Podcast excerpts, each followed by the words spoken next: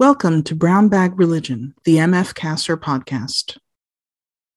Velkommen alle sammen eh, til en ny MF Kassalunsj. Eh, I dag så er det en glede og egentlig en stor ære å få lov til å eh, introdusere Knut Lundby for dere. Jeg tror egentlig at de fleste allerede kjenner Knut på en eller annen måte.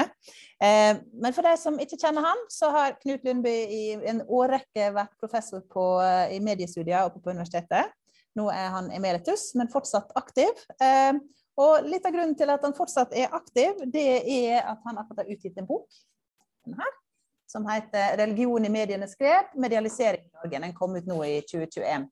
Og da var vi jo helt nødt til å invitere Knut hit for å snakke om uh, boken sin. Um, dere vet jo hva som skal skje nå, ikke sant? Nå er det 13 minutters presentasjon fra Knut. Og så har vi 13 minutter med samtale, og så er vi ferdig klokka 12 sharp. Eh, de som er med oss på nettet eller digitalt, kan stille spørsmål i chatten. Eh, og de som sitter her, kan gå bort til den mikrofonen som står der borte når de skal stille spørsmål. Sånn at de som er med oss digitalt, også klarer å høre spørsmålene. Knut, vær så Takk, god. Takk. Jeg har med et eksemplar som jeg kan sende rundt, og der ligger det også noen løpesedler, hvis noen vil ta med seg det. Det er reklamen. Takk for invitasjon. Eh, Dette har jeg gledet meg til. Og jeg må nå bare kaste ut noen momenter i løpet av disse 13 minuttene. Eh, Tittelen er altså det samme som i boka, 'Religion i medienes grep medialisering i Norge'. Jeg skal forklare litt mer etter hvert hva jeg legger i medialisering. Bruke eksempler først. Jeg, har studert endring på dette feltet i Norge over 50 år. Fra 1970 og til 2020. Og det er hele min karriere fra jeg var student og begynte å interessere meg for dette spennet mellom medier og religion, til, til nå da, jeg, da vi var ferdig med pandemien, eller var inne i pandemien. Og det har jo vært en enorm endring, både når det gjelder medier og religion, på disse 50 årene. Altså Tenk på religion fra statskirketung eh, autoritet til den nye normalen, som faktisk, eh, i hvert fall i urbane og unge miljøer nå, er kanskje at religiøsitet det er eh, et unntak. Og når det gjelder mediene, fra overkommelig monopol i Norge, eh, kringkastingsmonopol, og også for så vidt på avissiden, til fragmentert og overvåket mediebruk nå i disse dager. Så jeg har delt opp i seks tidsperioder, mye etter dominerende medieteknologier, men har da mange case også i hver periode. Jeg skal ta fram et case fra, fra hver periode, bare for å illustrere litt hvordan jeg har jobbet. Og for det første tiåret på 70-tallet så er det altså Monty Pythons film om Life of Brian som er et av eksemplene. Og det, det, Denne har dere da selvfølgelig sett og kjenner til. 'Always look at the bright side of life', ikke sant? som de synger til slutt. Og denne filmen den var så morsom at den ble forbudt i Norge, skrev de i Sverige. Så de moret seg. Men Statens filmkontroll stanset den allerede med en gang eh, fra visning i Norge og mente den stred mot blasfemiparagrafen. Og men press fra importøren og, og, fra mer liberale kretser i media fikk filmen frigitt. Så det var masse store presseoppslag om den der. Og på mange måter så syns jeg at den historien om Life of Brian det er en historie om medialisering av religion mer spesielt, men også om medialisering generelt. Og det var vel egentlig en misforstått lesing av den filmen, for den handlet nok egentlig om noe annet enn om kirke og religion. Den handlet om små protestbevegelser av, av typen eh, Rød valgallianse og, og, den gjengen der, ikke sant. Men, men her i Norge ble den oppfattet som å handle om kirke og religion. Så neste tiår, fra 81 til 91, da har jeg bl.a. tatt med meg Børre Knutsen og Ludvig Nessa og deres måte å aksjonere mot abortloven på. Ludvig Nessa ble jo, som, eller Børre Knutsen ble jo, som dere vet, dømt i Høyesterett, avskjedssak, men også Ludvig Nessa senere, som sto og brant eh, papirene fra, fra dommen på trappa der han bodde. Men disse to drev jo da på banet seg vei inn i prestekjole, gammel prestekjole på gynekologiske avdelinger og, og, for å hindre abortinngrep. Så de tok nye dramaturgiske virkemidler i bruk for å få oppmerksomhet i mediene. De sendte til og med et abortbrev med fosterdukke i plass til kongen og Stortingets presidentskap og biskoper og andre. Så de spilte på nyhetsmedienes form for dramaturgi, som er en, en veldig typisk form for medialisert konflikt som de skapte og sto gjennom et tiår. Fra perioden 92 til 96 har jeg tatt fram eh, Salman Rushdies bok 'De sataniske vers'. Den var jo kommet ut allerede i 1988, men i Norge fikk den en særlig dreining i 93, da forleggeren William Nygaard ble skutt uh, utenfor sin bolig. Og sannsynligvis fordi det da var en som adlød Khomeinis ordre om at den som hadde utgitt eller oversatt eller fått denne boka videre ut i offentligheten, uh, skulle dømmes til døden. Så, og Nygaard han var han var advart på forhånd, men han ville utgi boka. Den kom allerede i 89. Men vi har altså da den konflikten som egentlig ble skjerpet og satt videre på spor i Norge. En langsiktig medialisering av islam og av vestlig sekularitet.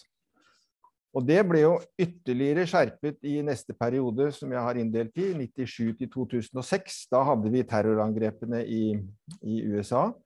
Eh, og vi hadde karikaturstriden i Danmark og Norge, eh, som, eh, som jo fikk sin norske avlegger, karikaturstriden, med at uh, magasinet, som det het da, forløperen til, eller som gikk inn i dagen, trykket uh, en faksimile av karikaturene. Det hadde andre aviser faktisk gjort før i Norge, men det var da dagen, eller magasinet gjorde det, at det inviterte en motsetning mellom religioner på en annen måte enn de tidligere publiseringene.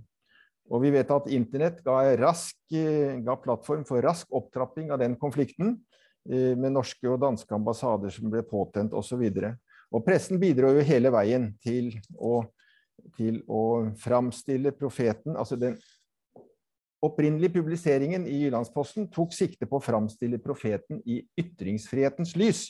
Men det var jo slett ikke det som ble utfallet da, da islamske aktivister eh, bidro til å, til å bringe reaksjonen ut, fordi de opplevde at, at eh, publiseringen fortegnet kjernen i deres, eh, deres, tro.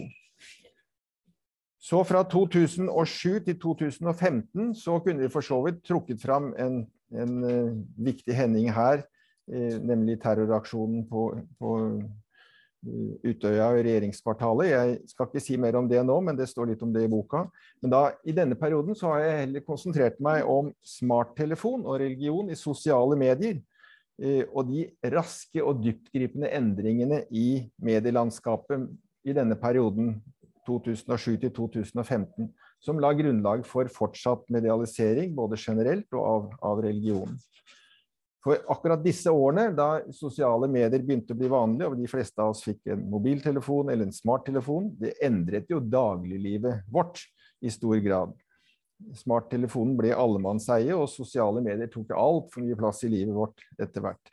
Og da kan vi også se hvordan religiøse fragmenter nyformateres i nye medietilpassede fortellinger på en helt annen måte. Gjerne videredelt og kommentert i YouTube og andre sosiale medier. Så det var en, en, forskergruppe i USA som ga ut en bok om Gud i baklomma. Og det synes jeg, jeg oversetter den tittelen, da. Det syns jeg egentlig var en fin tittel som passet på denne mer individuelle tilnærmingen til tro som vi da kunne se i denne perioden. Og for mange så ble jo kanskje religion en app på telefonen eh, med disse teknologiske mulighetene. Så siste tidsperiode, fra 2016 og fram til 2020, så har jeg trukket fram Skam, denne TV-produksjonen som uh, ikke bare var en TV-produksjon, men var et veldig spennende teknologisk uh, initiativ for å fortelle i nye medier og gamle medier, som fjernsynet jo var. Fordi der var det fiksjon og virkelighet som møttes. Eh, alt var skrevet på forhånd, veldig nøye manuskript.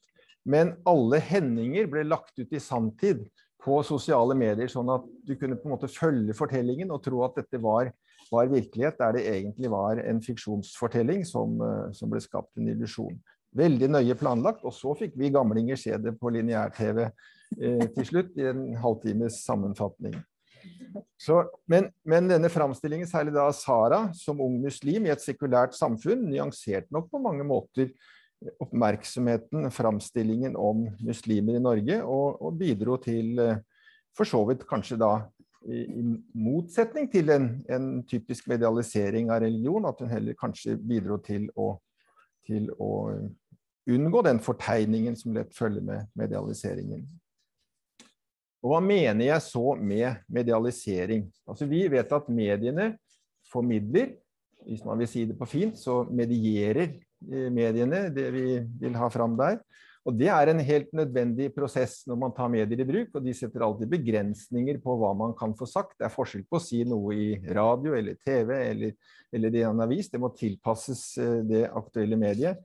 Men med medialisering så tenker jeg da på at mediene har en omformende innflytelse eh, som i samfunn og kultur som strekker seg lengre, eh, og som gjerne da er en del av en langsiktig tendens, eh, hvis man går tilbake og ser over tid.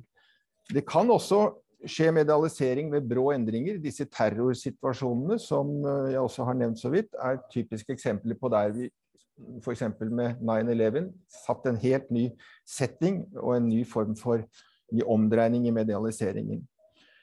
Så jeg er jo opptatt av spesielt av medialisering av religion, men bruker også religion som et prisme for å se på den allmenne medialiseringen i Norge. Og hvis du gjør dette over tid, 50 år, da ser du at dette har vært en akselererende medialisering fra vi hadde monopol og veldig enkle, oversiktlige forhold, og fram til det mediebildet vi har i dag.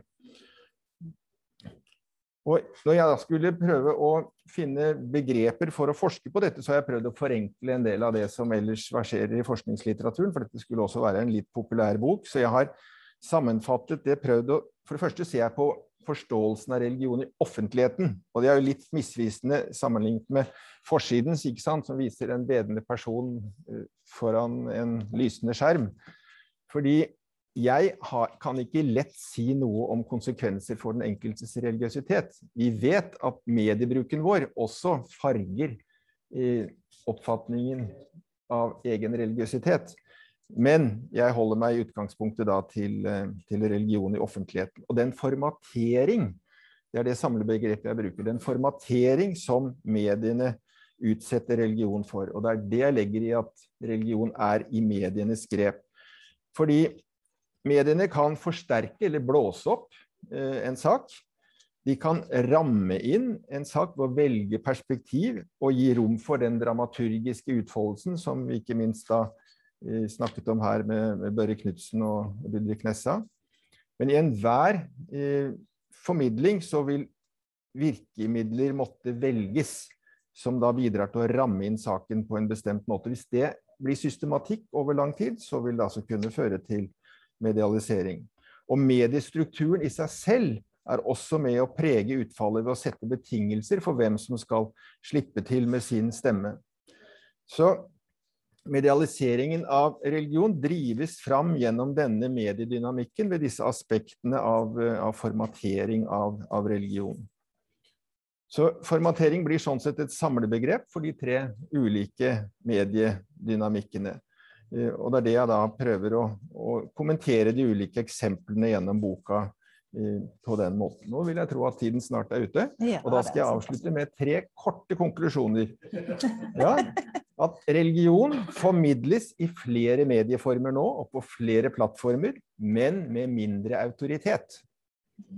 Og det andre poenget mitt er at redigerte og sosiale medier formaterer bildet av religion på stadig mer egne premisser. Altså i 1970 da var det en sånn lojalitet overfor statskirken, Den norske kirke, at det er helt utrolig sett med dagens øyne. I mediene formaterer religion stadig mer på egne premisser. Og det siste, at i medialiseringen av religion forenes den allmenne medialiseringen og den religiøse kompleksiteten, som også er eh, beskrevet i andre undersøkelser. Takk. Tusen takk. Mm. Takk skal du ha.